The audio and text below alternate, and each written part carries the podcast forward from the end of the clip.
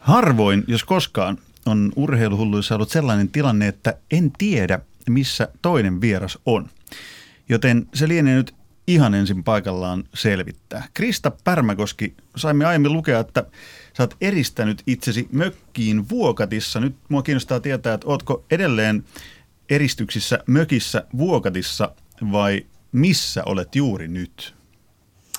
Öö, ensiksi kiitoksia, että pääsin tähän lähetykseen mukaan. Ja tuota, olin Vuokatissa eri, eristyksissä, mutta siellä en ole enää, mutta niin kuin urheilijalle normaalin tapaan kuuluu, niin aika lailla se elämä menee eristyksissä ja edelleen sitä jatketaan, että pyritään välttämään kaikin keinoin, että ei tulisi nyt mitään pöpöjä tähän, tähän vaikka toki nyt niin kuin voisi sanoa, että loppu, loppukausi kyseessä, mutta silti tavallaan kun ei ole ehkä täysin tietoa siitä, että minkälaiset vaikutukset tuolla koronalla on, niin sitten ollaan tätä eristys, eristyksissä oloa jatkettu sen myötä, että pyritään pysyyn terveen. Eristykset jatkuu siis salaisessa paikassa. Tämä kuulostaa, kuulostaa kiinnostavan mystiseltä. Toki me ymmärrämme tämän, mutta toinen vieras on paikalla täällä tänään studiossa turvavälin päässä tietysti kanssani ohjelman vakiovieras Pekka Holopainen, joka tuntee suomalaisen hiidon paremmin kuin verryttelytakkinsa taskut. Tervetuloa olla.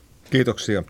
Krista, tästä erityksestä pitäisi mainita se, että teillähän oli maajoukkueen valmentaja Ville Oksanen, joka ihan oikeasti sai tämän COVID-19 sieltä hääjuhlista ja sen takia näitä toimenpiteitä tietysti myös on teillä siellä maajoukkueessa jouduttu tekemään, että ei ole mikään leikin asia. Niin minkälainen tilanne, Krista Pärmäkoski, siellä on ollut nyt?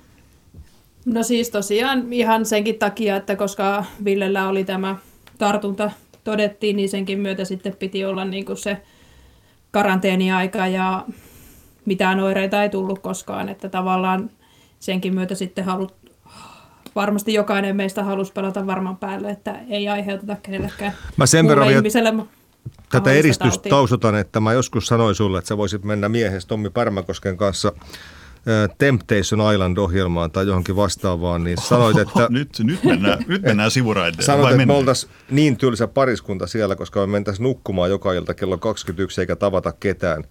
Eli ei tämä eristys teille mitään ihan vierasta puuhaa ole.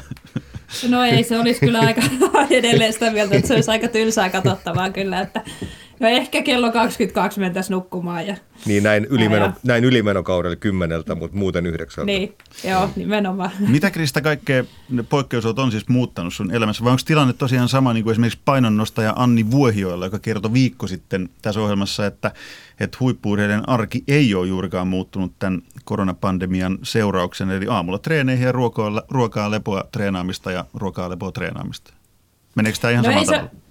No aika lailla menee samalla lailla, että eipä se juuri siitä normaalista poikkea, että vielä kuitenkin, koska on pyrkinyt harjoittelemaan tässä, että vaikka kisakausi päättyy ajoissa, niin kuitenkin pyrkinyt harjoittelemaan, niin aika lailla se tota noudattaa. Ja niin kuin talvellakin, niin mä en käy oikeastaan ruokakaupassa, että puoliso hoitaa sitten sen puolen, että ei tulisi niitä tauteja, niin nyt on jatkettu sitten sillä samalla linjalla, että me ollaan todettu, että mä oon meistä se alttiimpi sairastuu, niin sitten, ja ehkä mä myös viivyn siellä kaupassa, mä oon semmoinen haaveilija, niin mä viivyn siellä kaupassa niin kauan, niin ehkä myös senkin takia sitten, että Tuo, puolis, puoliso on hoitanut ne kauppareissut. Tuo, tuonko takia Tommi myös tiskaa, siivoaa ja pesee pyykit? No itse asiassa ainakin silloin, kun mä oon reissussa, niin se tekee niin, mutta ehkä mä kuitenkin joskus, kun mä oon kotona, niin hoidan myös sitten kotitöitä. No mutta hei, vaikka on vakavasta asiasta tietysti, niin kuin me kaikki ymmärretään, ihmisten terveydestä ja muustakin kyse, niin, niin ainakin laduilla kun on turvavälit annettu, niin tarkoittaako se nyt sitä, että kukaan ei pääse peesaamaan? Nimenomaan. Mä olin äärettömän tyytyväinen tästä, että pitää kaksi metriä jättää väliä. Että varsinkin kun mä olin siellä Vuokatissa, niin mä sanoin sille mun suksitesta ja mä, Maaret Pajunojalle, että nyt sun pitää jättää oikeasti se turvaväli tähän, että ei tarvi kannoille hiihellä, että, että, että ei ole sitten siellä niitä yrittäjiä, ehkä nyt ei saa olla peesissä sitten, kun pitää olla nämä turvavälit, mutta että eihän sekään nyt käytännössä niin kuin omaan niin kuin elämään vaikuta. Kuitenkin tuolla aika rauhaksiin on saanut hiihellä, että se kuitenkin se vauhtiero on sen verran iso noihin kuntoilijatason menijöihin, niin, niin aika rauhassa on kuitenkin senkin puolesta saanut olla.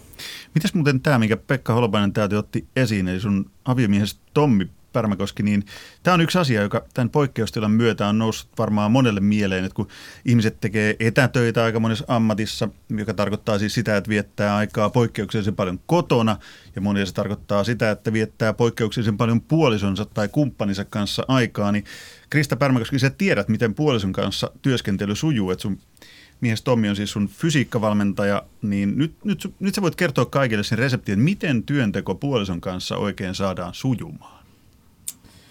Ah, se onkin varmasti hyvä kysymys. Ei siihen, moni, aina... siihen moni miettii vastausta. Niin.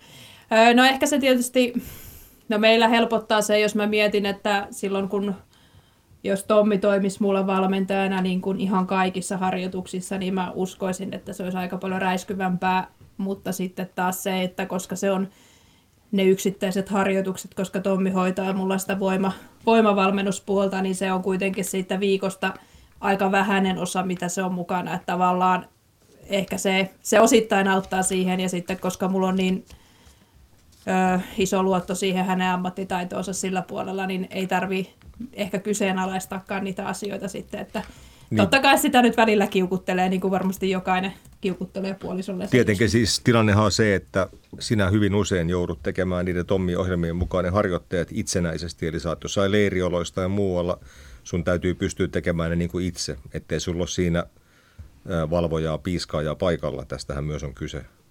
No nimenomaan, mutta sitten kaikki ne harjoitukset, mitä mä teen Suomessa tai kotona ollessa, mm. niin niissä Tommi on kyllä paikan päällä. Ja sitten toki kesäleirityksiä, mitä on ollut, niin sitten Tommi on ollut valvomassa. Että, mutta ehkä nyt voi sanoa, että kuitenkin no varmaan suurin osa tulee sellaisia, missä hän ei ole sitten ollut paikan päällä, että se on sitten niin kuin enempi sitä kommunikointia, että osaa tehdä liikkeet oikein ja ne kuitenkin on käyty jo sitten läpi aikoja sitten, että tavallaan se on enempi sitä, että hän suunnittelee ohjelman ja minä toteutan.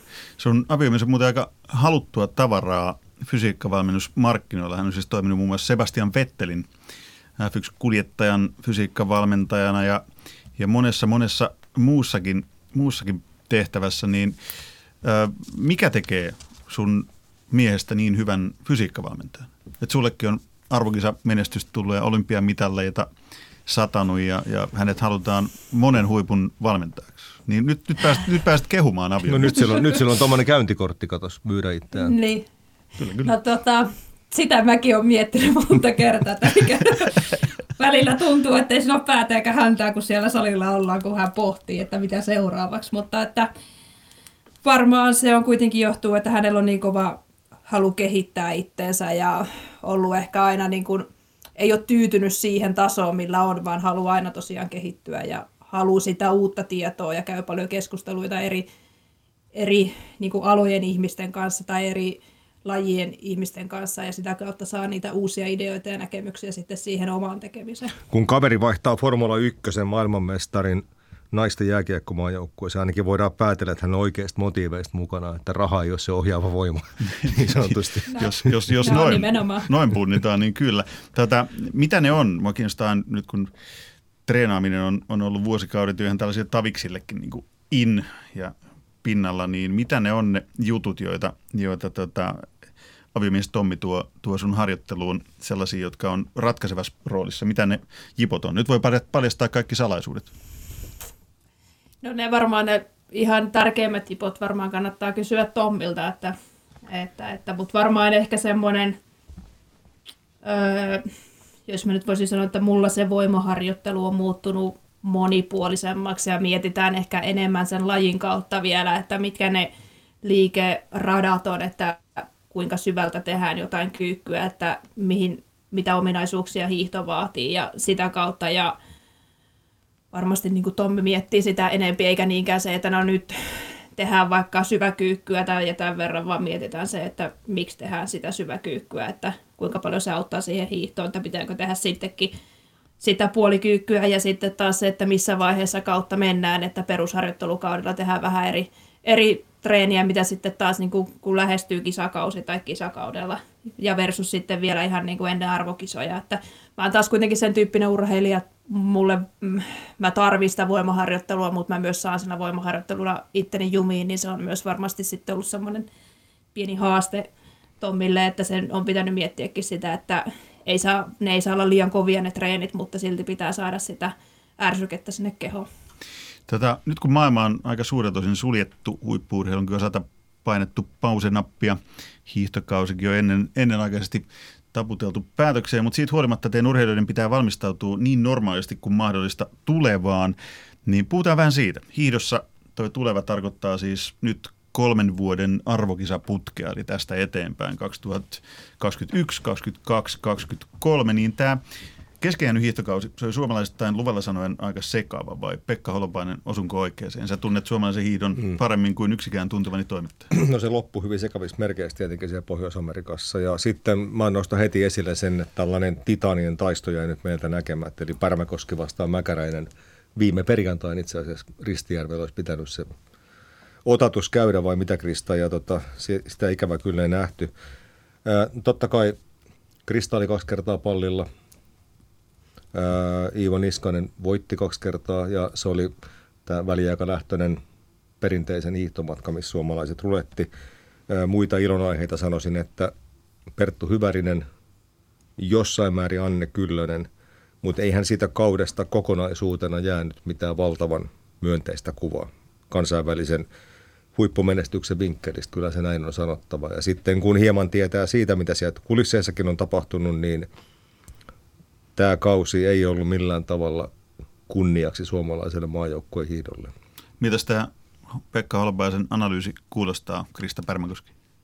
No siis varmasti niin kuin, onhan siellä totuuden siemen, että mä uskon, että jokainen maajoukkueurheilija havitteli parempia tuloksia. Toki kausi jäi vähän kesken ja jonkin verran ainakin omalla kohdalla sairastelut niin kuin sitten – haittaa sitä kisakautta. Tuude, no siis mulle... tuude, Tuudeski nyt tietenkin oli se iso juttu siinä Nimenomaan, että mulla, kyllä, että mulla sitten taas, niin jos mä mietin kilpailullisesti, niin mullahan jäi niin kuin aika vähäiseen kisat sitten tältä kaudelta. Ja mä uskon, että tavallaan oli niin kuin hyvä vire Tourille, mutta sitten tuli sairastuminen ja sitten tavallaan siitä toipuminen, että näkyykö se kuitenkin sitten loppukaudesta, että ne pitää nyt ei ole vielä analysoitu, mutta ne pitää sitten analysoida, että kuinka paljon se vaikutti sinne loppu, loppukauteen, mutta että varmasti niin kuin mä uskon, että myös muut maajoukkueurheilijat niin kuin toivoo parempia tuloksia, että mä en usko, että kukaan niin kuin on tyytyväinen noihin. Ehkä Perttu nyt voi olla sellainen niin kuin tähän hetken tasoon tyytyväinen, mutta en usko, että on niin kuin tyytyväinen sitten taas tuohon, että haluaa tuolla tasolla hiihtää. Varmasti haluaa myös hänkin kehittyä vielä lisää. Tämä koronapandemia sohasee todella kovaa tietysti kaikkeen talouteen, huippuurheiluun, ihan, ihan joka paikkaan nyt, kun maapallon yllä on semmoinen suljettu lappu ollut jonkin, jonkin aikaa. Ne lähtökohdat, mistä suomalaiset hiihtoon päästään sitten tämän jälkeen, jos katsotaan koronapandemian jälkeiseen aikaan, niin ne lähtökohdat vaikuttaa nyt olevan aika hatarat. Vai no, jos me osu, osunko oikein? Jos me ajatellaan nyt tätä arvokisaputkea joka nyt päättyy sitten 23 Planitsaan, se paremmin tunnettu lentomäkihypystä kuin hiirosta, mutta kuitenkin... Eli MM-kisat silloin kyllä, 23. Kyllä, niin kyllä pitäisin hyvin yllättävänä, mikäli sieltä tämä haastattelemamme henkilön ja Iivo Niskasen lisäksi, no sanotaan se Perttu Hyvärinen kysymysmerkeillä, niin että sieltä tulisi niin kuin ihan uusia naamoja mukaan tähän huippuhiihtoon. Toki se ei tarkoita sitä, että Suomi hyvänä päivänä pikkuvarusteedulla voi saada vaikka viestimitalin, ei se ole mitenkään poissuljettua. Mutta sen jälkeen sitten, kun se Planitsan tapahtuma on ohi, niin sitten ollaan kyllä todella isoja kysymysmerkkejä ääressä, koska mä en usko, että Krista sen jälkeen enää hirvittävän moni arvokisoja hiihtää. Ja, ja Iivokin on sitten jo yli 30, eli kun katsoi päättyneen kauden nuorten mm tulokset, niin ne oli ihan vastaan sanomaton katastrofi. Eli jotain muutoksia on tehtävä todella nopeasti. Miltä Krista kuulostaa, koska aina kun hiirosta puhutaan, tässäkin on monta kertaa puhuttu, niin sun ja Iivon nimi vilisee vuoron perään, niin sitten sen jälkeen kaikki vähän odottaa kauhun sekaisen tunteen, että mitä sitten tapahtuu kun.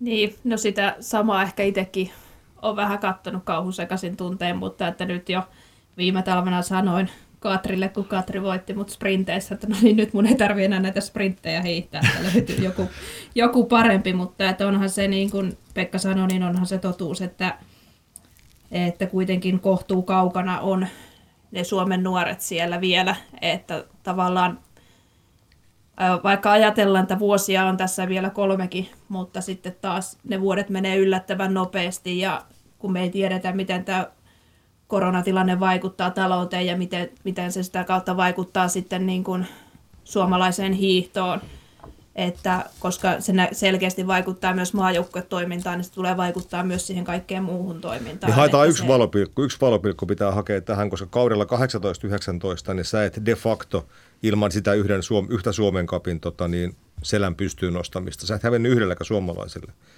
Nyt sentään hävisit useammallakin tällä kaudella, että ehkä ne sitten sieltä jotain ilonaiheita nämä kotimaiset kilpakumppanit löytää, että sä olit sittenkin lyötävissä edelleen.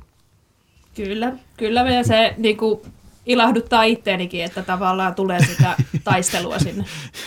harvaa, harvaa urheilijaa ilahduttaa se, että joku muu kuin itse pääsee voittamaan, mutta me ymmärretään kyllä aika hyvin, aika hyvin tämä asetelma. Mutta hei, nuoremmista, nuoremmista hiihtäjistä kun puhutaan, niin, niin tota, ollaan puhuttu parin nuoren hiihtäjän aika erikoisista ratkaisuista. Pekka Holopainen, mitäs, mitäs sanot nuorten hiihtäjien piipunen korvan – tilanteesta. Nimittäin kun tässä nyt katsellaan jo koronapandemian jälkeiseen aikaan ja siitä vielä vähän pidemmällekin tulevaisuuteen, niin sitten nämä kyseiset nimet kyllä pitäisi olla esillä ainakin mun ymmärtääkseni.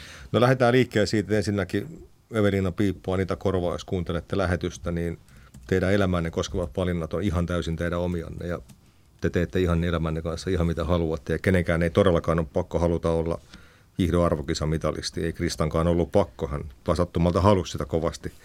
Tämä oli, tämä oli mutta, erittäin hyvä allekirjoitus, erittäin hyvä aloitus. Mut, mutta siitä huolimatta niin kuin huippurheiluihmisillä on tietenkin oikeus olla pettynyt siihen, että kumpikaan heistä selvästi ei ainakaan juuri tässä tilanteessa nähnyt tätä kansainväliselle huipulle vievää, ainakaan tätä suomalaista reittiä, suoraviivasta reittiä niin kovin houkuttelevana, vaan tekivät ihan muunlaisia ratkaisuja. Eli Anita Korva meni armeijaan – joka ei kyllä edelleenkään kehitä urheilijaa. Urheilukoulu voi kyllä antaa parhaat evät, niin kuin pysyy jossain tilanteessa. Mm, ylläpitää. Kyllä näin. Ja Evelina Piippo sitten lähti Amerikkaan NCAA-yliopistoreitille, joka valitettavasti ei ole kelvannut edes Amerikan parhaille hiihtäjille, jotka Krista tuntee lähes kaikki, Randall, Dickens ja niin edelleen.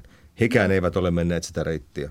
Mitäs niin sanot, totta kai Krista... hiihtoihmisillä on oikeus olla pettynyt näihin asioihin, mutta että nämä on näiden naisten ihan omia valintoja. Mitä sä Krista sanot näiden nuorten Evelina Piipo ja Korvan ratkaisuihin? Oletko sä yllättynyt, kun sun manttelin periöille löytyi vähän erilainen polku kuin mitä odotettiin? No toi varmasti oli hyvä sana, toi yllättynyt. Että totta kai niin kun, jos mä itse mietin sitä silloin, kun mä oon ollut nuoria, kun olin lukiossa ja sieltä kun valmistuin, niin mä päätin sen, että no toki mulla oli jo silloin kokemusta aikuisten arvokisoista, mutta sitten päätin sen, että okei, okay, että no mä pidän välivuoden, katsotaan sen jälkeen.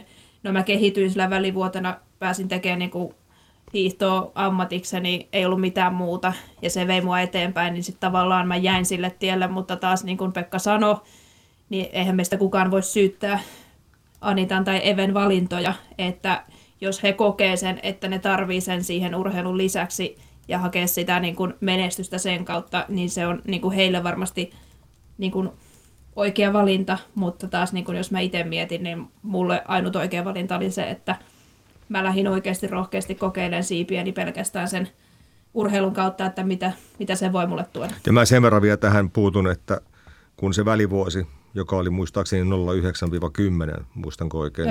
10-11. Niin, okei. Okay. Eli se välivuosi, se on nyt vähän väärä sana tässä, koska sä tulit Oslosta kotiin ja sulla oli kaksi MM-mitalia kaulassa ja, ja henkilökohtaisen kilpailu viides sija, eli niin kuin raju kansainvälinen läpimurto. Eli sikäli voidaan sanoa, että ei se välivuosi aina, aina pahaa tee näköjään. Sä olit 20, no 20-vuotias silloin. Niin. Kyllä, ja edelleen sillä välivuodella ollaan tässä, että niin. jatkettu sitä samaa. Menestyksekäs välivuosi, tämmöinen useamman vuoden välivuosi. Tätä, ähm, maajoukkueen suhteen mua kiinnostaa, kiinnostaa erityisesti muun Matti Haavisto ja hänen roolinsa sun valmentajana ja maajoukkueen valmentajana. Nyt se rooli vähän muuttuu. Mitä se tarkoittaa? Joo, Joo se tosiaan niin kuin, no Matti päätti nyt jäädä liiton hommista pois. Mattihan on siellä pitkään ollut ja oikeastaan niin kuin jo siitä asti, kun mulla on nämä arvokisat ollut, niin Matti on ollut siellä niin kuin jossakin roolissa alkujaan YH yhdistetyn puolella ja sitten niin kuin maastohiidon puolella ja aina ollut oikeastaan arvokisat kisat paikalla ja näkemässä ja auttamassa, niin tota varmasti niin kuin en, ennen kaikkea se näkyy siellä, että sitten ei ole sitä niin kuin liiton puolelta sitä Mattia siellä, että toki tähän nyt niin kuin, ei tarkoita sitä, että Matti ei automaattisesti olisi arvokisoissa paikalla, että pääseehän sinne muitakin reittejä vaikka lipun ostamalla, mutta, mutta se, että niin kuin viimeiset kaksi vuotta Matilla on ollut tosi paljon sitä muuta työtä, ei oikeastaan sitä valmennusta, niin toisaalta vaikka hän nyt päätti palata toisiin töihin, niin mä uskon, että sitä niin kuin valmennuksellista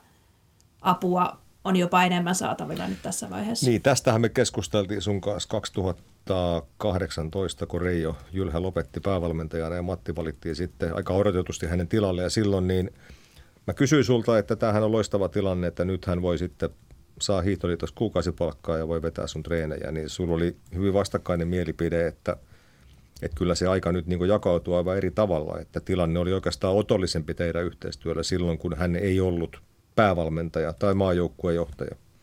Ja varmasti näinhän se, näinhän se niin kuin onkin se asia.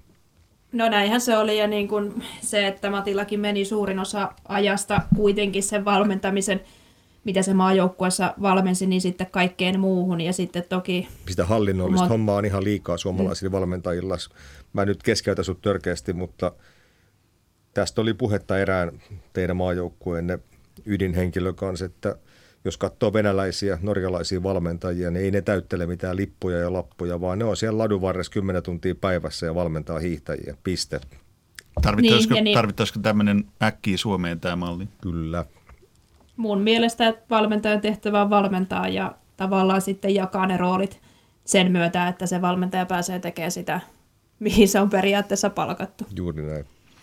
Tota, maajoukkojen ulkopuolella sä oot harjoitellut, niin aiot sä jatkaa Krista Pärmäkoski nyt sillä tiellä tästä eteenkin päin? No tämä on nyt varmaan tämmöinen kuuma peruna kaikki, kaikille, mutta tuota, mulla ei edelleenkään tähän ole niin kuin vastausta niin kuin kumpaankaan suuntaan, että mun päätökseen vaikuttaa totta kai paljon se, koska liiton tilanteessa nyt on niin kuin paljon kysymysmerkkejä, siellä on valmentajien sopimukset katkolla, sitten tämä, mikä taloudellinen tilanne tulee olemaan, minkälainen leirityspaketti meillä tulee olemaan. Hu- että, huollon sopimuksen katkolla.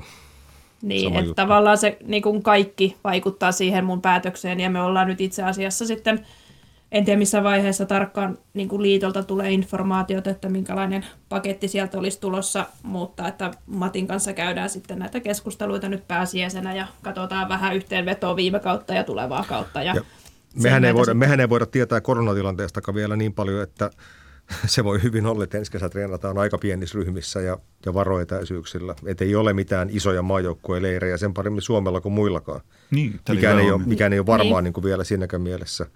Öö, sen verran täytyy kysyä kuitenkin, että onko sulla nyt, niin kuin Andy McCoy oli aikanaan 30 000 parkkaa, sana luostaa kitaran, niin onko sulla 30 000 euroa, että sä voit hankkia itselle se rahoituksen siihen omaan kesääsi uudestaan niin kuin viime vuonna. Pekka Holopainen no, kysyy Krista Pärmäköstä, että kuinka paljon tililläsi on rahaa. Ei kun lompakossa. Ei lompakossa.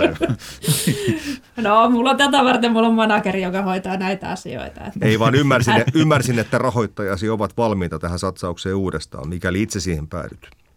No mä toivon ainakin näin, mutta mä myös ymmärrän tilanteen, että nythän on haastava niin, se on korona. Mm. Niin, mutta, että, mutta uskon ja toivon tähän ja eiköhän se manageri sitten jotain keksi. Tuosta muuten aika paljon luettu ja, ja puhuttu just tuosta maajoukkueesta, hiihtomaajoukkueesta, sen hengestä, että mitä, mitä kaikki hyviä ja huonoja puolia se tuo mukanaan, että sitä tehdään porukalla tai sitten tehdään yksinään, niin nyt kun sä oot kokeillut, Krista, sitä maajoukkueen ulkopuolella treenaamista, niin voisitko suositella muillekin? No se on varmasti se on tyyppikysymys sekin, että tavallaan mä oon itse sellainen, joka tykkää paljon harjoitella yksin ja mennä niiden omien ajatusten kanssa ja toki joskushan on kiva höpötellä ja lörpötellä, mutta kuitenkin sitten taas, koska mä haluan niin kehittyä, niin mä myös tykkään tehdä niitä harjoituksia ajatusten kanssa. Ja ehkä sen myötä sitten taas niin tämä vuosi maajoukkojen ulkopuolella niin antoi siihen mahdollisuuden, että sai niin kuin oikeasti tehdä niitä niin, kuin niin hyvin harjoituksia kuin pystyy, mutta toki onhan siinä myös se huono puoli, että sitten ei ole sitä joukkuetta siinä ympärillä puskemassa leireillä, että he nyt on lähtöaika kello 16 iltapäivän treeniin, että, että siellä ollaan mukana, että sitten tavallaan se, että siihen on pitänyt aina itse tsempata ja asennoitua, että, että pitää yksin lähteä sinne taas taapertaan. Mutta sä olit myös yhtä lailla kyllästynyt siihen, että sä joudut joka leirillä olemaan se mittatikku, mihin muut vertasit sen. Eli sä et varmaan tätä halua niin itse myöntää, mutta että eihän sinulla ollut Suomen maajoukkueen leireillä enää sellaista fyysistä haastetta, jos mä ajattelen sinun nuorempana, kun siellä oli sitten Roposta ja Saarista ja alkuun Kuitustakin, niin tavallaan sulla oli aina siellä henkilöitä, joihin mitata ja verrata itseäsi. Se aika on nyt no, valitettavasti ohi. No varmasti juurikin näin, että kyllä silloin kun nousi maajoukkueeseen, niin kyllähän siellä monta kertaa varmaan itkusena soitettiin Matille, että mä haluan kotiin täältä, kun mä oon niin huono, että muut pyörii kasikkoa, kasikkoa ympärillä, mutta että kuitenkin sitten silloinkin on tärkeää, että ne leirit kehitti, että ne oli kovia leirejä ja sitten kotona palauteltiin, mutta että tavallaan ehkä nyt se tilanne on kuitenkin sitten muuttunut tässä kymmenessä vuodessa, että, että, että tavallaan ehkä myös osittain senkin takia, että tarvitsisi semmoista henkistä irtiottoa siitä, että olin niin sanotusti vuorotteluvapaalla, että kun niin pitkään ollut maajoukkueessa ja kiertänyt leirejä ja kisoja, niin sitten tarvii ehkä semmoisen henkisen irtioton. Mä kysyn nyt suoraan, että jos sinulla tulisi tarjous, että tämmöinen ryhmä olisi kesäksi, kun Weng, Östberg, Andersson, Pärmäkoski. Olisit se kiinnostunut menee tämmöiseen porukkaan ja vetää tuossa partitissa läpi koko harjoituskaudet tuossa yksyyn asti? Tämä on tämmöinen mielikuvitusharjoitus. No, kyllä olisin.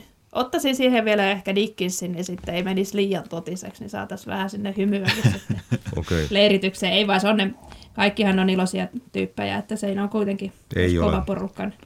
Niin, siinä tässä varmasti on, mutta ei ihan kaikki hiihdopiirissä ei ole kyllä iloisia niin, tyyppejä. Niin, kyllä.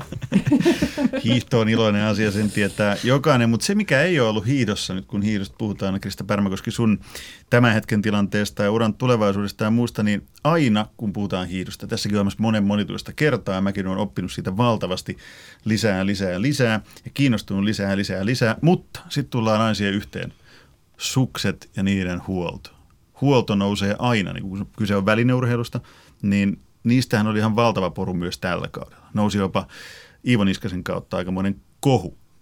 Niin, niin kerro nyt ihan suoraan tämmöiselle Tauno tavalliselle tai Tauno tavallinen toimittajalle, että, että voiko kaiken laittaa niin kuin sillä mä, siinä määrin just varusteiden tai huollon piikkiin, kuin mitä vaikutti, että tällä päättyneellä hiihtokaudella välillä, välillä niin kuin asioita pantiin sen piikkiin?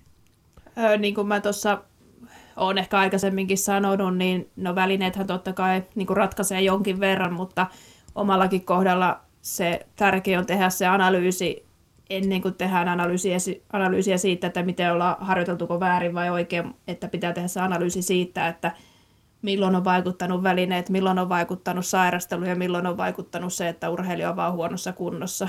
Että tavallaan kuitenkin ne välineet on niin isossa roolissa meidän lajissa, että se yksinkertaisesti näkyy siinä, että Paul Sunovilla Trondheimissa oli huono suksi ja tipahti ties kuinka kauas, että kyllä se niin kuin, vaikka sä oot älyttömän kovassa kunnossa, niin kyllä se vaan näkyy siinä sitten Joo, tuloksessa. Tässä, että... tässä pitää ottaa semmoinen asia nyt esille, että ää, mä olen usein ollut siinä porukassa, joka kysyy sulta, että mitä se väline, ja välillä se nyt paljon silmälläkin nähnyt, että se nyt ei ollut ihan – paraatimarssia Uralille tänään, mutta tota, sä oot ollut hyvin diplomaattinen aina medialle välineistä ja se on tietysti ihan järkevää, kun ottaa huomioon ne sopimuksetkin, mikä teillä on. Mutta se muuttojamäärä, mikä vaikuttaa siihen välineen toimivuuteen, just niin kuin tuossa sivusit jo, otit muutaman elementin esiin, se on niin valtava, että tavallaan sen avaaminen kokonaan medialle, niin se kestäisi tunnin ja se tulisi flunssa. Ja harva, ja harva siitä mitään ymmärtäisi meistä niin, tyymistä niin, toimittajista. Niin, osa ymmärtäisikin meistä, mutta että niin kuin varmasti itse tiedät parhaiten, niin niitä muuttujia todella on ihan valtavasti, mitkä siihen suksen toimivuuteen vaikuttaa. Nimenomaan, ja mä en varmasti osaisi edes kaikkia sanoakaan, että tavallaan jo siitä ihan suksen profiilista lähtien on ne vaikuttavat tekijät. Mutta Heikkisen, Heikkisen, se, että... Heikkisen Matti olisi osannut, mutta sinä et vai? No kyllä mä nyt ehkä jotain osasin sanoa, mutta että, tavallaan profiili ja sitten siinä voitelussa on niin monta jippoa, että perusvoitelut osaa, mutta että sitten kun lähdetään niihin hienoihin jippoihin, niin niitä minä en ole opetellut, kun ei ole tarkistanut. Mati, Mati, Mati, Matin esiin tämmöisen ääriesimerkkinä, niin kuin ymmärrät. Että, kyllä, joo. kyllä, joo. Mutta onko tämä samanlainen tämä niinku suksi vähän sama juttu kuin että vaikka jollain huippuviulistilla. Eli, eli soitin pitää olla juuri se oikea tai muuten mikään ei onnistu sillä tavalla kuin taiteilija tai huippuhiihtäjä haluaa. No mä en tiedä kuinka paljon viulistilla vaikuttaa olosuhteet, että se No varmasti akustiikka, meillä vielä... kyllä. Niin. Totta. viulisti, viulistilla on yksi viulu, mutta Kristalla on 50 suksiparia, että siinä on se Ei ero. taida edes riittää. Niin, niin. No mutta hei, 50 suksiparia, jos mä oikein ymmärsin, että sulla on, sulla on seuraavat suksiparit vähän niin kuin harkinnassa tai hankinnassa. Onko suksidiili niin sanotusti katkolla? Onko uusi huippuviulu jo, tai ne 50 huippuviulua jo tilattu? No siis se ensiksikin niin nämä yhteistyökumppaniasiat on sellaisia, että niistä ei keske huudella ja, ja, ja varmasti tiedotetaan sitten, kun on jotain tiedotettavaa, että ne on Mä kuitenkin lupaan, sitten... mä lupaan Krista hoitaa iltasanomissa tiedotuksen, älä No niin, huoli. Se, se, selvä homma, mutta tavallaan että ne on kuitenkin aina sen yhteistyökumppanin ja urheilijan välisiä asioita, että niistä ei, ei huudella. Mutta Isos, se, isos, kun- kuvassa, isos kuvassa niin sulla on ollut kuitenkin, kai nyt voi tuotemerkinkin mainita, eli Marshuus, norjalainen valmistaja, niin kyllähän sä niin kuin sieltä vuosien mittaan vähintään kilpailukykyistä tavaraa keskimäärin oot saanut. Siitä kertoo sun CVs jo aika hyvin. No kyllä joo, ja viime talvenakin kuitenkin oikeastaan kaikki kisat hiihdin uuden, uudella rungolla. Per, Pertsan runko muuttui ja uudella suksella värityksellä. Että yksi kisa taisi olla sellainen Lahen maailmankappi, missä hiihin vanhalla luottoparilla, mutta uusi Ja- olisi ollut vähintään yhtä hyvä. Mutta Ja heti oli, sitten, pallilla, ja heti oli pallilla, kun otit luottopari esiin. No joo, mutta olin mä rukallakin pallilla ja Olit. siellä oli ihan uussuksi Joo. alla. Ja niin kuin ehkä mikä itsellä, mä oon tykännyt hiihtää matukan suksella, mä oon hiihtänyt niin kuin oikeastaan koko elämäni ihan pikkutytöstä, että mun ensimmäiset sukset, mitkä mulle on ostettu, kompisukset, niin ne on ollut myös matukat, että, että mä oon, oon kyllä tykännyt niillä hiihtää, että ei mulla ole mitään pahaa sanottavaa. Tässä pitää ottaa huomioon sellainen tärkeä asia, että onko järkevää olla pienemmällä merkillä ykköstähti vai sitten jättiläismerkillä yksi niistä tähdistä. Eli siinä pitää miettiä monia asioita ja raha ei ole ainoa asia siinäkään, joka ratkaisee. Sen verran mä muistelen, että sun isä joskus sanoi, eli Ari, Ari Lähteenmäki, että kun hän jostain rahaa sai, niin sitten se raha meni häijään urheilutarvikkeeseen siihen Mouhijärvelle, mistä haettiin marshuusisuksia sinulle ja muille perheen lapsille. Että se, siinä taisi kävellä aika hyvin fyrkkaa silloin. No kyllä varmasti, että kyllä se, ei se hiihto mikään halpa harrastus. Ei ollut silloin eikä ole edelleenkään, että kyllä siihen on, on varmasti saanut euroja laittaa tiskiin. Hei, nyt ei puhuta enempää välineistä, mun nimittäin meidän ohjelma-ajan puitteissa kiinnostaa se, että mitä, mitä Krista Pärmäkoski sä ajattelet seuraavasta kolmen vuoden arvokisaputkesta ja sen jälkeisestä ajasta. Me kat- ollaan tänään katseltu koronapandemian tuolle puolelle nyt vähän ja katsellaan nyt vähän pidemmälle. Pari viikkoa sitten mulla oli vieraana tässä studiossa muuan Kaisa Mäkäräinen, joka oli juuri lopettanut uransa. Jos mä oikein ymmärsin, niin Mäkäräinen on sulle erittäin läheinen ihminen. Nyt pitää kysyä ihan suoraan, Krista, että kolmen vuoden arvo, arvokisaputki, että onko tämä sun uran viimeinen kolmen vuoden arvokisaputki? Se on hyvä kysymys ja siihen ei, siihenkään mulla ei ole vastausta, mutta varmasti Spekuloidaan niin kun, vähän. Mulla on ollut ö, 2018 olympialaisten jälkeen niin kuin seuraava tähtäin, seuraava olympiadi, eli Pekingi 2022, että en ole edes miettinyt kaksi-kolme kisoja, toki ne on vuoden päästä siitä, mutta nyt niin kuin itsellä on se tähtäin sinne, että seuraavat kaksi vuotta on arvokisaputkia, joista toinen päättyy olympialaisiin ja sen jälkeen sitten katsotaan tilanne uudestaan, että enhän mä mikään ikäloppu silloin ole, enkä olisi välttämättä vielä seuraavan ko- kolmen vuoden niin kuin arvokisaputken jälkeen, mutta että nyt eletään kuitenkin sitä niin kuin olympiadia ja sitä olympiaunelmaa, minkä haluaa saavuttaa sitten siellä Pekingissä. Mitäs muuten toi tuntui, kun, kun ystäväsi Kaisa Mäkäräinen lopetti uransa? Mitä ajattelit silloin? One, Öö, more, no one tois- more year, Kaisa. Yksi vielä vuosi. Niin, siis toisaalta olisi toivonut, Kaisa jatkaa, mutta toisaalta niin kuin oli ehkä aika odotettua kaikkinensa, mitä tässä niin kuin Ristijärven SM piti olla, niin ehkä pystyi laskemaan 1 plus 1, että kenties nyt se ura päättyy, mutta että Kaisalla hieno pitkä ura, että kyllä siinä on monella tekemistä, että semmoisen pystyy saavuttaa, mutta että varmasti nyt oli oikea aika, Kaisa on varmasti sitä pohtinut, niin oikea aika sitten tuota heittäytyä muihin hommiin. Oletteko te puhunut tästä tilanteesta Kaisan kanssa? No ei oikeastaan. Viesti, viesteillä ollaan laitettu, mutta että varmasti Kaisallakin on ollut sen verran kiireitä ja tunteikasta tuossa uran lopettajaisten jälkeen, mutta että eiköhän me siihen vielä jossain vaiheessa päästä palaamaan, että, että kyllä mä mielellä Kaisan otan sparriksi vielä joillekin leireille, että viime kesänä sitä jo kokeiltiin ja, ja, ja eiköhän sitten jossain vaiheessa vielä päästä. No niin, nämä terveiset lähti Antti, Antti Tuisku jätti sinut ylämäkeen jossain leirillä, mutta jättikö Kaisa? Öö, itse asiassa me ei, ei Kaisan kanssa hiihetty nousua. Antti jätti kyllä tosiaan pyörällä. Pyörä, pyörällä, joo. Niin mä meinasin just, että tässä on pieni tänne välineestä, kun puhuttiin aikaisemminkin, niin ei suksilla kuitenkaan. No ei onneksi suksilla.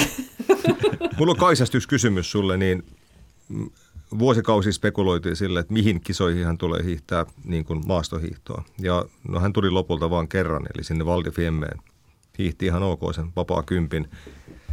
Se oli teema, joka ärsytti Kaisaa aina ihan suunnattomasti. Eli tavallaan hän koki, että mediaa kiinnostaa enemmän laji, jota hän ei edes harrasta, kuin se, jota hän, jossa hän on yksi maailman parhaista. Ymmärsitkö, ymmärsitkö Kaisa Mäkäräisen turhautumisen tähän teemaan? No toisaalta joo, ja me ollaan paljon sitä puhuttu Kaisa ja Marinkin kanssa, että kuitenkin sitten, että media nostaa monesti sen, että ampumahiihtäjä tulee maastohiihtokisoihin, mutta mä koen, tai niin kuin kaikki muutkin kokee, että silloin ollaan maastohiihtäjä, kun tullaan maastohiihtokisoihin, että ihan yhtä kovaa harjoittelua heilläkin on, että mun mielestä semmoinen, toisaalta semmoinen vertailu on turhaa, että en mä tiedä sitten nostaisiko media sen, että jos mä menisin joku kisat hiihtää, ampuma hiihtää, että nyt Voit se uskoa, kyllä, voit uskoa, että näin kävisi. niin, niin, mutta niin kuin se, että kuitenkin sitten, että se, no se on varmasti semmoinen aihe, mikä sitten kansaa kiinnostaa, että pääsee vertailemaan, mutta että ehkä me itse urheilijoiden kesken ei ajatella sitä niin, että kyllä sitä silloin ollaan maastohiihtäjä, kun hiitään maastohiihtokisoissa, että ei ne aseselässäkään sitä, Kaisakaan sitä kymppiä siellä Fiemmessä hiihtänyt, kyllä se ihan aseen oli jättänyt kotiin.